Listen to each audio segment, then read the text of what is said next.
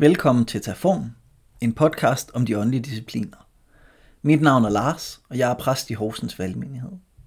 Vores håb her er, at du må bevæge dig tættere på Gud, og at dit liv må tage form efter ham.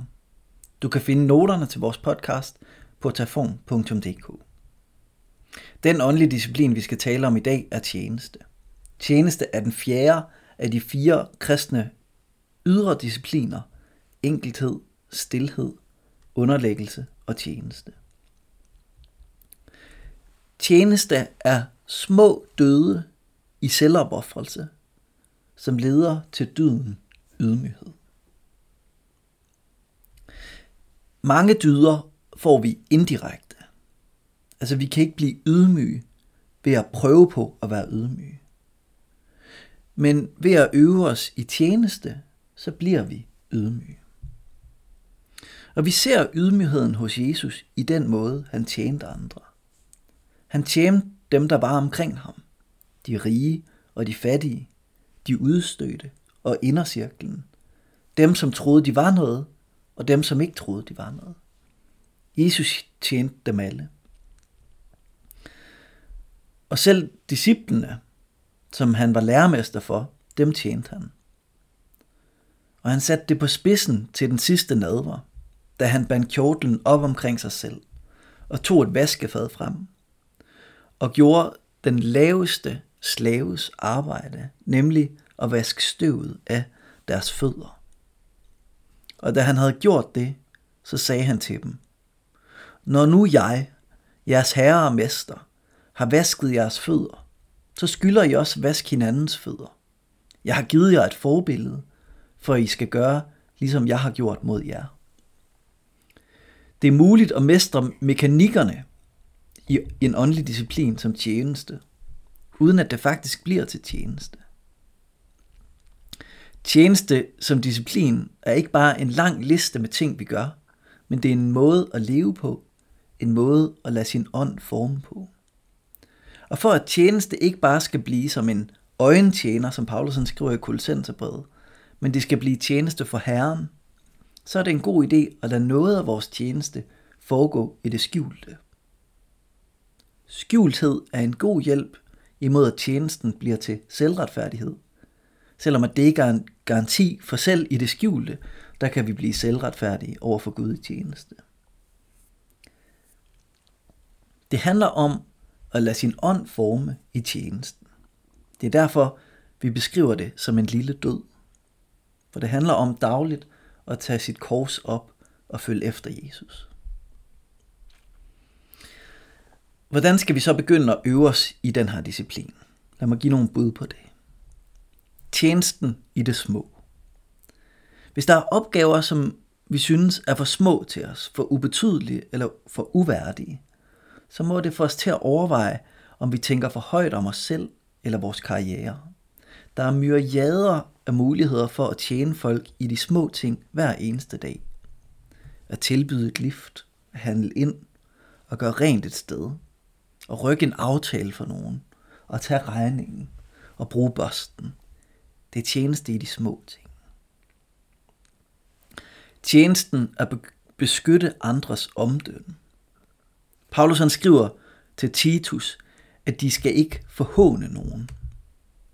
Altså de skal ikke tale ondt om nogen. Med vores ord, der kan vi gøre meget godt og meget ondt. Vi kan tjene andre, eller sætte hele verden i brand. Den mindste ild kan sætte den største skov i brand. Det er sådan Jakob han taler om tungen. Det er i tjeneste for hinanden, at vi ikke taler ondt om dem, som ikke er til stede. Og det er fuldstændig i overensstemmelse med Jesu undervisning i Matthæus 18, hvor han opmuntrer til, at vi taler med dem, som vi har et udstående med, i stedet for at tale om dem. Et fællesskab, hvor det er normen, er langt sundere end et, hvor alle taler om alle, og ingen taler med nogen. Der er en tjeneste i at beskytte andres omdømme og bruge vores ord til opbygning og forsoning. Tjenesten er lade sig tjene. Disciplen Peter, han ville i første omgang ikke lade Jesus vaske sine fødder. Ikke fordi han var særlig ydmyg, men fordi han var særlig stolt. Der er altså en sund tjeneste i at lade sig tjene af andre. tjenesten almindelig høflighed. At svare i tide på en indbydelse. At sige tak og velbekomme. Det er ikke meningsløse ting, men det er små måder at tjene andre på. Tjenesten gæstfrihed. Peter han skriver i sit første brev, vær gæstfri imod hinanden uden tværhed. Der er en tjeneste i at åbne sit hjem og måske noget af sit rod op for andre. Nogle gange så gør vi gæstfriheden meget kompliceret ved at synes, vi er forpligtet på at bage en kage og gøre pinligt rent og byde på kaffe og det ene og det andet. Det vigtigste i tjenesten gæstfrihed, det er at se det andet menneske og byde den anden velkommen. Hvem skal du invitere indenfor? Tjenesten at lytte. Det kræver ingen særlig uddannelse at lytte, bare tålmodighed og omsorg. Og den, som disciplinerer sig til at lytte til sit medmenneske, vil snart opdage, at den disciplin gør det lettere at lytte til Gud. Den, som stille lader den anden tale, og ikke lader sin egen gode råd komme i vejen, han vil måske endda finde, at Gud taler til ham igennem den anden. Tjenesten at bære hinandens byrder. Tæt på tjenesten med at lytte, er der tjenesten til at bære hinandens byrder. At græde med de grædende, at give plads til det svære i den andens liv. Vi bærer den andens byrder ved at lytte til det, som tynger, og undgår fristelsen til at løse det, og fristelsen til at give gode råd. Del en tårer med en ven. Tjenesten at dele livets ord med andre. Der er ord, som giver liv. Særligt de Guds ord, som vi har modtaget, og derfor kan give videre til andre. Der er en tjeneste i at lede folk til livets ord, altså til Jesus selv. Der er nogen, der har en særlig tjeneste her. Der er mange andre måder at tjene på. Det har som sagt ikke en liste, som vi skal udfylde, men en måde at forme sit liv på.